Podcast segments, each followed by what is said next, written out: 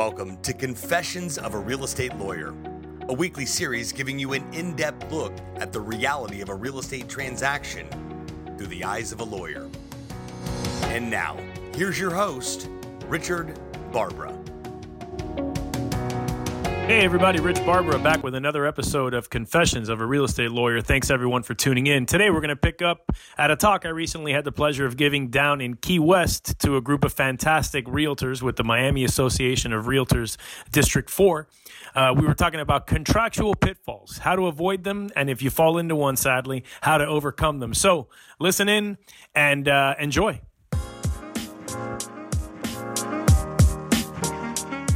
Um, but my topic is contractual pitfalls, right? How to avoid them, and then once we fall into one, how to overcome them, right? And so why do I think that's a key topic? And, and I come about the contract topic from a different direction. All lawyers want to talk about contracts. They want to teach you how to write the contracts or which boxes to check in. And, and all of that's important. I like to, to discuss the big picture with the contract and the objective of the transaction, right? So that we can deal with pitfalls when they happen, and they happen. But more importantly, we can avoid them. Avoid them from the beginning because in real estate, we find, or I find in my experience, that there are two types of issues that come up in a transaction that disrupt the smoothness of the deal, right? That, that jeopardize the deal, that make life difficult, that, re, that require addendums usually to be dealt with, right? And there are two types of things that happen. The first is things that we could not possibly have foreseen, okay? things that we could not possibly have known about in advance or really done anything about in advance. Those are not our fault. So I'm a big sports guy. Anybody here like tennis? Tennis, great sport, right? Tennis, a great sport. In tennis, there are two ways in which one player benefits or either gets a point or possession, right, or something. And the first way is a winner, right? They hit a winner. So when Roger Federer serves and it's an ace that the other guy just can't reach it, okay, that's a winner. So the other player didn't necessarily do anything wrong. Roger Federer hit a winner, right? So point for Federer. That's one way. The other way is that Roger Federer hits the, the, ball right to the guy, and it's so hard that when the guy hits it back, he puts it in the net right? That's an unforced error. Roger Federer is going to get a point, but it's not because he did anything, it's because that guy failed to hit the ball back over, right? These types of unforced errors are the ones that we want to avoid in real estate. And realtors, unfortunately, and attorneys and title agents, we make these unforced errors all the time. And so they make life harder. And we also forget, when issues come up, we forget that everyone in a transaction is working towards the same goal. Right? So maybe it's because uh, many real estate lawyers have never done litigation, and I've had the displeasure of doing a lot of litigation. So I understand the dynamic of being in a situation where everything that I want is the express opposite of what the other side wants. Okay, so in litigation, what I want done is the opposite of what the other guy wants. In a transaction, what I want done is the same thing that the other side wants done. We want to close, right? So the buyer wants to buy, the seller wants to sell. So this is a non adversarial setting, and yet we routinely make the transaction adversarial because we either forget or are unable to avoid a pitfall, or once a pitfall comes up, we get into combat mode. Right, so the purpose of this pre presentation is to avoid, teach you how to avoid those problems, okay? And when you have the problem, hopefully to give you a little bit of a, of a better method to kind of deal with the problem so that the objective is achieved, closing, right? Unlike the litigation business, right, or unlike other, uh, most other forms of work, the more we work in our business, and I'm a closing lawyer primarily, I do lots of transactions, right? And realtors, we're in the same boat. We're in the boat of people who work for free and in advance. Right? We're in the group of people who work hoping something else will happen. When the deal dies, nobody reimburses you like the cookie money, right? So whatever money you spent baking cookies or flyers for that property, all the showings that you went to, nobody reimburses you for that. So like the deal cancels, you don't remit an invoice. Hey, Mr. Seller, you're backing out, no problem. Or you know, Mr. Buyer, you're backing out, you didn't like the inspection, no big deal. Hey, go ahead and send me a check for 750. That should cover, you know, my babysitting you, your wife, your mother-in-law. She was awesome. You know, at the four showings, right, that we took you to, no problem. Your kid puked in my car, no big deal. All these things, just 750. Take my time, no big deal. We'll, we'll, we'll find you the next one. No, when the deal dies, we don't get paid. Same thing in my office. Carlos Gutierrez, dear friend of mine, he'll send me a real estate file. His files rarely cancel, but he's here, so I'll use him as an example. Let's say he sends me a deal. We order title. We order lien search. Right? These are invoices that I incur, and then all of a sudden, the deal dies for whatever reason, and, and the release for the deposit comes in four nanoseconds, right? Nobody asking me, hey, Rich, do you have any costs in this file? Right? Because I'm eating the costs, so deal cancels, I'm eating it, right? So we, we work in advance with the hopes that something will happen. And what's worse, what's worse, that the longer that the deal takes to close, we don't make more money. Isn't that incredible? We, we make the same amount irrespective of how long the deal lasts. When I'm on a litigation file, I, I'll never forget, I was a brand new lawyer. I go to a, what's called summary judgment. It's like a knockout blow hearing, right? I'm defending a case. I walk in, first year lawyer, we win. Okay? Justice, I'm thinking. I go back to my office. I see the managing partners, a guy named Richard Cole. He's been doing it for a thousand years. I'm like, Mr. Cole, I got great news. I got great news. Uh, I, I just want summary judgment in the Kemper case. And he looks at me and he says, What's the good news? Are they going to appeal? And I was like, uh, no, no, uh, the, uh, we won. So I'm saying the good news is we won and we won the case. And he's like, yeah, but now the file's closed, and so no more billing. Was like, that's why he was like, are they going to appeal? Because if they appeal, the file lives on, right? And so I say this half in jest, uh, but the, the theme is correct. When you're billing time, right, the, the more work you do, the more money you make. Now, in our case, when you're a realtor and you get, you know, let's say you have the, the whole listing, 6%, okay, you're the transaction broker. At 6%, it's going to be 6% of the purchase price, whether the deal closes in 30 days or 330 days. So, you know, four grand, six grand, 10 grand commission within 30 days, that's a nice deal. With that same $6,000 commission after the deal has lasted 180 days and it's, you know, you've gone like this, the emotional up and down, you've talked to the buyer or seller 8,000 times, all of a sudden the margin is not as good. Okay, so that's why what I'm talking to you about is how do we make sure that we don't add to the time required to close a file. Right? We may not be able to make it close on time. Contracts routinely get extended. But what do we want to make sure not to do? That we don't add to the delay. Okay? And so the first way we do that, I'm going to give you two simple rules. Okay? The first rule is be prepared. You got to be prepared. And what do I mean by be prepared? So, show of hands. How many people in here have been an agent less than one year? Less than one year, new agents. Not that many. I love that. You want to know why? This is a room of people, and I'm not to pick on you, but, but you're close. I'm just teasing. Uh, you're close. You're in proximity. So, so um,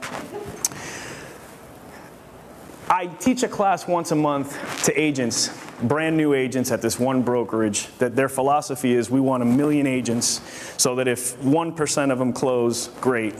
Um, and then there's the brokerages that have a philosophy of I'm going to have 20 agents, they all have to be machines. Okay, so this is, I want to be everywhere. I want to have a branch everywhere. I want to be seen everywhere.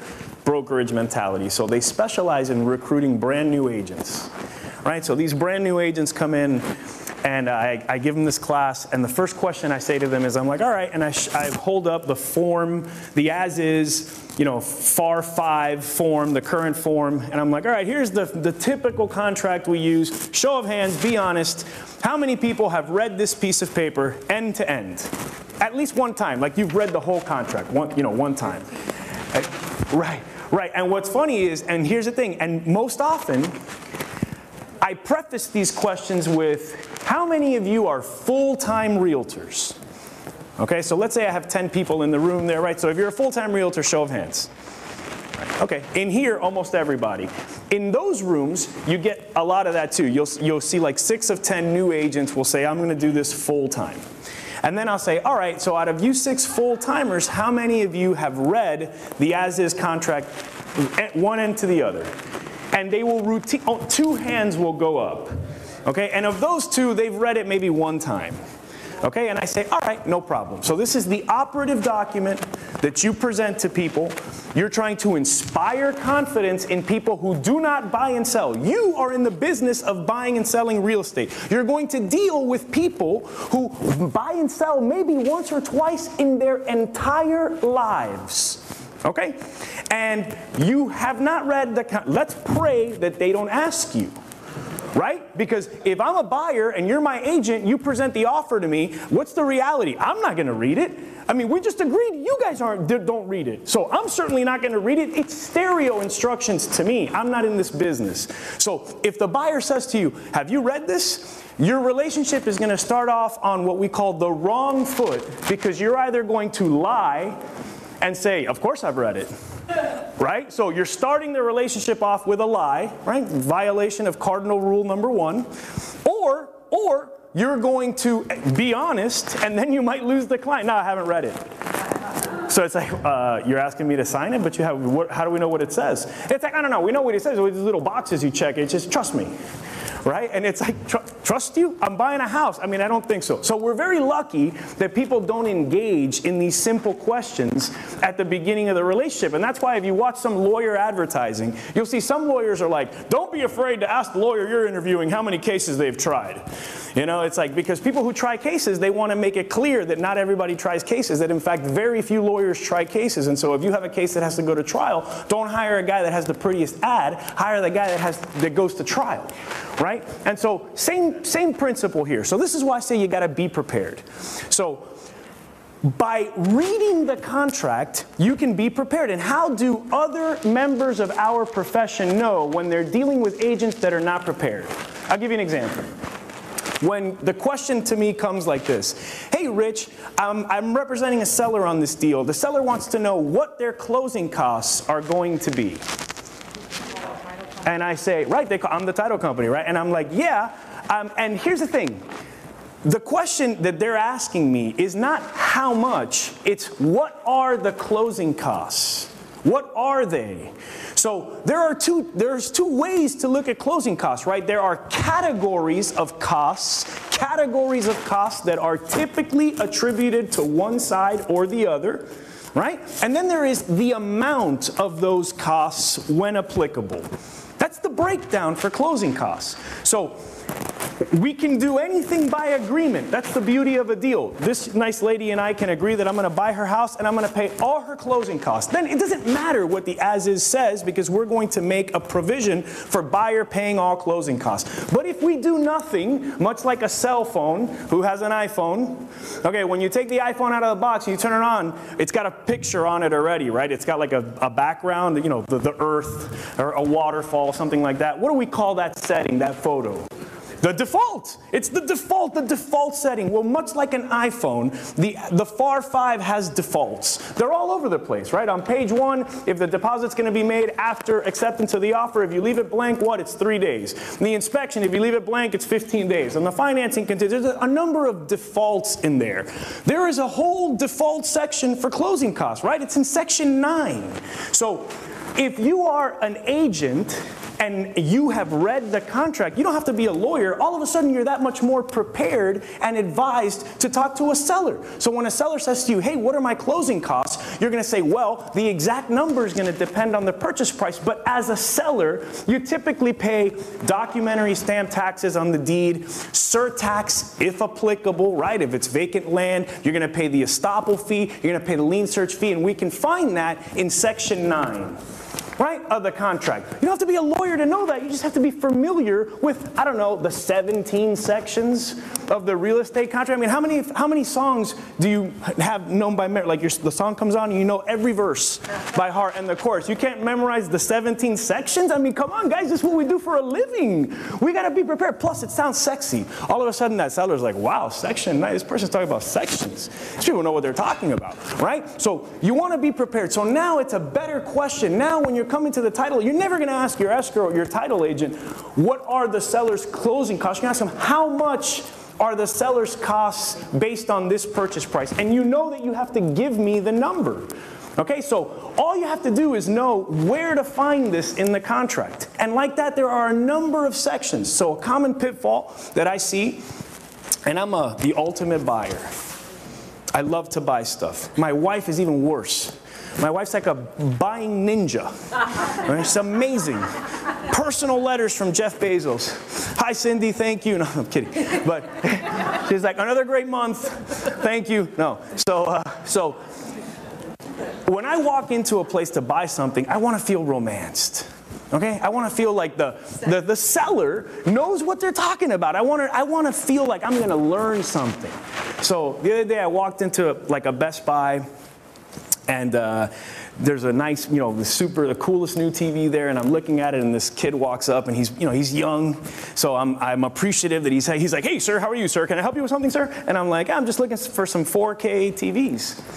And he's like, 4K? What do you want to pay 4K for a TV for, man? I got them for $8.99, $9.99, $10.99. I mean, I got them up to 86 inches for, for $179.99, 99 And he's like showing me this TV, and I'm like, no, no, no, no, no, no, no, no, no. I mean 4K, you know, resolution. You know, like the one where you can see the guy's pimples, and it's, you know, it's like, like the real close, that the resolution. And he's like, oh, yeah, we got. Automatically, I know I'm not buying a TV from that guy, right? Because I know more about TVs than that guy. He's the TV salesman. I know more about TVs than that guy. That's not going to work.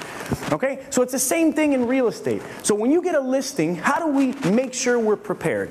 First is we can be prepared with the fundamentals. Okay? The fundamentals. So reviewing the forms that we use every day. So now, if you were sitting in this chair and you're like, I've read the as is, Rich, please, okay? Talk about this at the rookie class.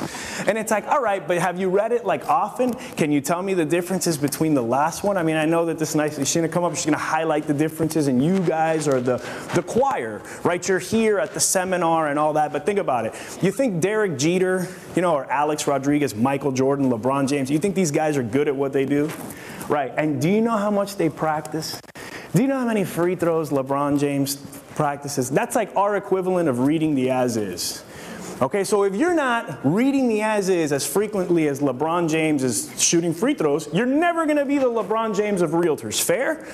Right? And don't we all want to be like the Jills or, you know, Teresita Shelton or these people, right, that we hear about, you know, the, uh, what's his name, uh, Riley Smith, right? These guys, the legends of real estate, right? These guys, they put in the time. It's not a coincidence. So you need to be prepared with the fundamentals. So just like professional athletes practice the fundamentals, they hit fungo until they're blue in the face, just fielding ground balls all day, right? I mean, they've done it for a thousand years. Why do they got to keep doing it, right? They're pros. They get get paid millions of dollars and they practice more than we do.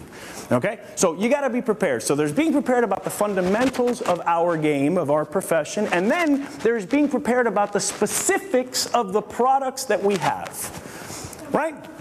This happens a lot with marginal agents, and I know that there are none in this, in this room, right? But what did the National Association of Realtors say like two years ago? The biggest threat to our industry was the marginal agent, the part time agent, the uninformed agent. So let me tell you a horror story that I had. So there's this old, there's this little condo unit in Miami. It was at the, the Costa del Mar Condo Association.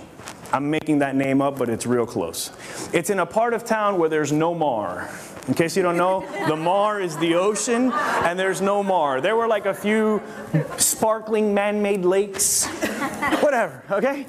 So, and the seller is this little old lady, little old Cuban lady, okay? I'm Cuban, so I can say this. And so her name, she insisted on using all of her names. And if anybody knows any old Cuban ladies, they have a lot of names. So, literally, her name was like Eloína Maria de Los Angeles Rodriguez Crespo Liste.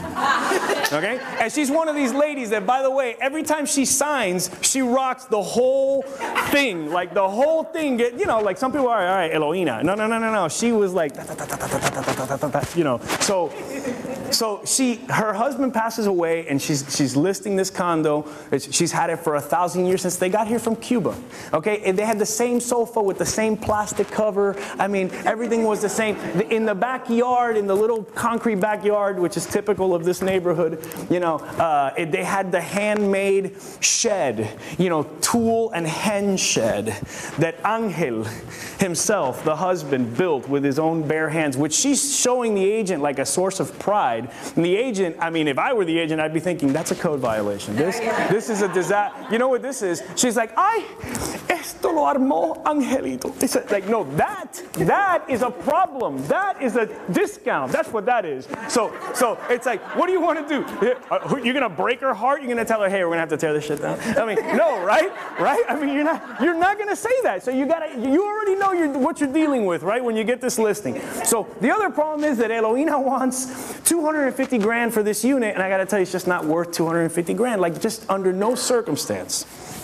Okay, so the listing went to this person. She was a brand new agent. I still work with her to this day. I still make fun of her about this. Okay, she's the sweetest lady in the world, and she, uh, she she's leaving the house. And you know, she we, we, I joke about it because when she sends me the signed like listing agreement, I was like, man, she signed all her names. Like, were you afraid that she might die like halfway through it? Because I mean, it's a lot, and the lady was old, you know. And so, so, so she's like, yeah. And I'm like, wait, wait till we got to take an offer over there. I was like, tell her to abbreviate. So, sure enough, she gets a call. A guy is gonna buy it. First time buyer. Guy's name is Rudy. I'll never forget. Rudy. Okay, this is this is probably 2011, like when we were doing our first deal again. Remember, like the market crash and nobody did a deal for like 17 years. Okay, so like in like in 2011 like we were dusting off like the files, you know, of how to how to close a file. So we get this we get this contract, and uh, I'm sorry, Rudy Rudy says, "Oh, I want to see the house," and I joke with the agent because she was one of these trainees, and so she wanted my input every step of the way,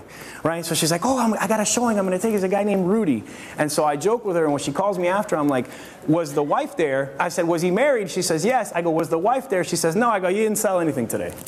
Right? Because obviously the wife's got to approve, and she's like, no, but she says she come back Saturday and this that. And of course, they bring the mother-in-law. That's why I bring the mother-in-law joke. Sure enough, these people come to a deal, and what are the auspices of the deal? How do they get Eloina off of the 250,000? Well, first, first, of course, Cuban grandmother detail. Eloina's son, Alejandro, is a lawyer in California, and not just any lawyer, he's the best lawyer. I mean, she bores the tears out of the neighbors. So Alejandro's made law review. He's got a big case. He's arguing.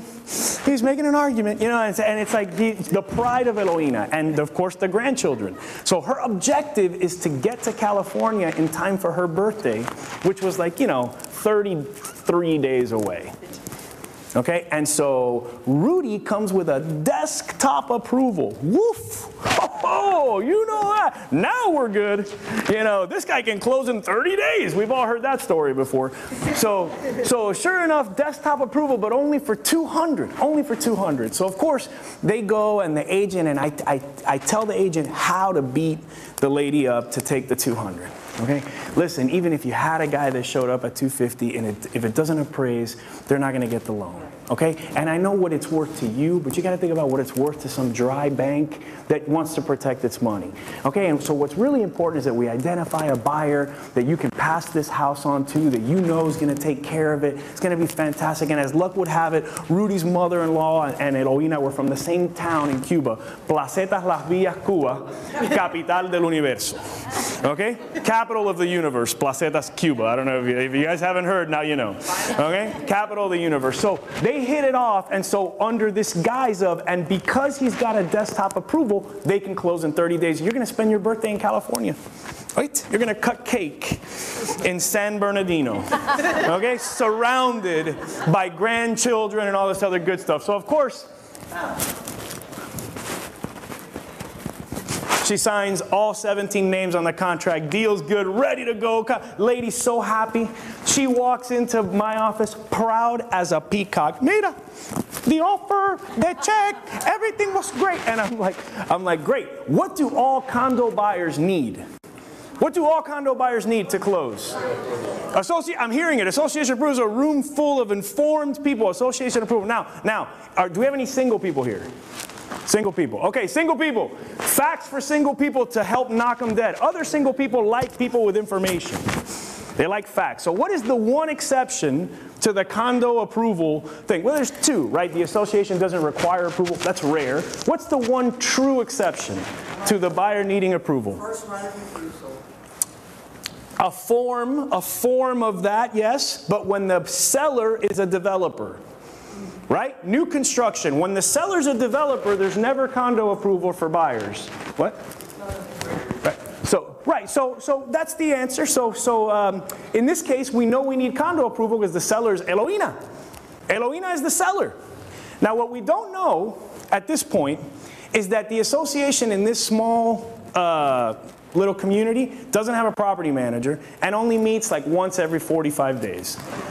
And guess what? With this lady's luck, the meeting had been like three days prior. So, guess what? It seems on day one, we just signed the contract that we're not going to have an approval in time. And now we have violated, violated unviolable rule number one, which is never make promises you can't keep. In this business, you never make promises you can't keep. And in this case, you put your client in a situation where you promise a closing and he can't close. Unless you, unless you change the way things are done, right, by getting this association to do something they don't ordinarily do, you're not going to be able to close because you weren't prepared. Because when you get a condo listing, ladies and gentlemen, the first thing you should do is educate yourself on the condominium. What's the application process like? How long do the approvals take? Where do I get the forms? Right? So that when you're presenting offers to buyers or when offers are coming with uh, buyers are coming with other agents, you're giving the agent, hey, here's the condo my buyer may not make an offer. I don't care. If they do, you're going to have it already. Okay, so the prepared agent knows what he's selling. So goodness of your heart, you know, you might have wanted to close. You, you just conned the lady out of the 250 for that, even though she can't get it. That's not what she's going to think. So now that's the pitfall. Now you got to deal with this problem, right? And so as we close on this, dealing with this problem, guys, involves remembering that the objective for both sides is the same. So, what is the benefit to Eloina of refute? What does the buyer need? He needs an extension.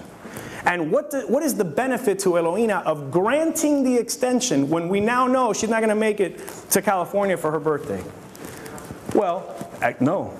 The benefit is that she doesn't have to start over and wait even longer. And we have someone else to blame, the association. So I told the agent, here's the discussion. You're going to go to this lady, you're going to say, Eloina, I got good news and I got bad news. We got a guy who applied on time, he applied for the loan, he applied for the approval, he's paid the money, he's done everything. But because your association meets only once every 45 days, and by the way, I don't know how good association business gets done that way. Okay? Because of that, we're not going to get the approval in time. Oh my God, what does that mean? Well, what it means is if we don't work with this person, we're going to have to start over.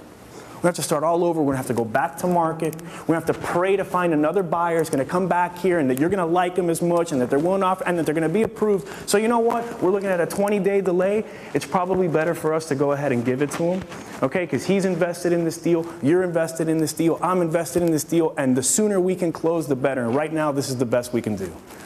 Okay, and that's how we roll with the problem. So I'm out of time.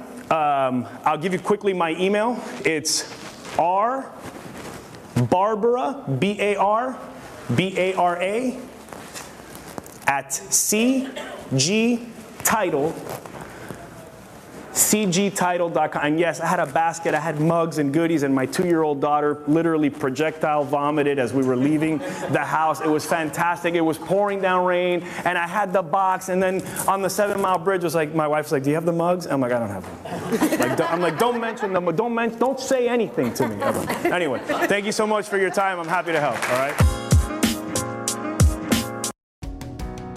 Thanks so much for tuning in to this episode of Confessions of a Real Estate Lawyer. We sure do appreciate it. If you haven't done so already, make your way over to the iTunes podcast store. Make sure you're subscribed to the show. If you feel so inclined, go ahead and leave us a review and be sure to tell your friends, coworkers, and those that you communicate with about the show. We sure do appreciate you and them, and we'll talk to you next time.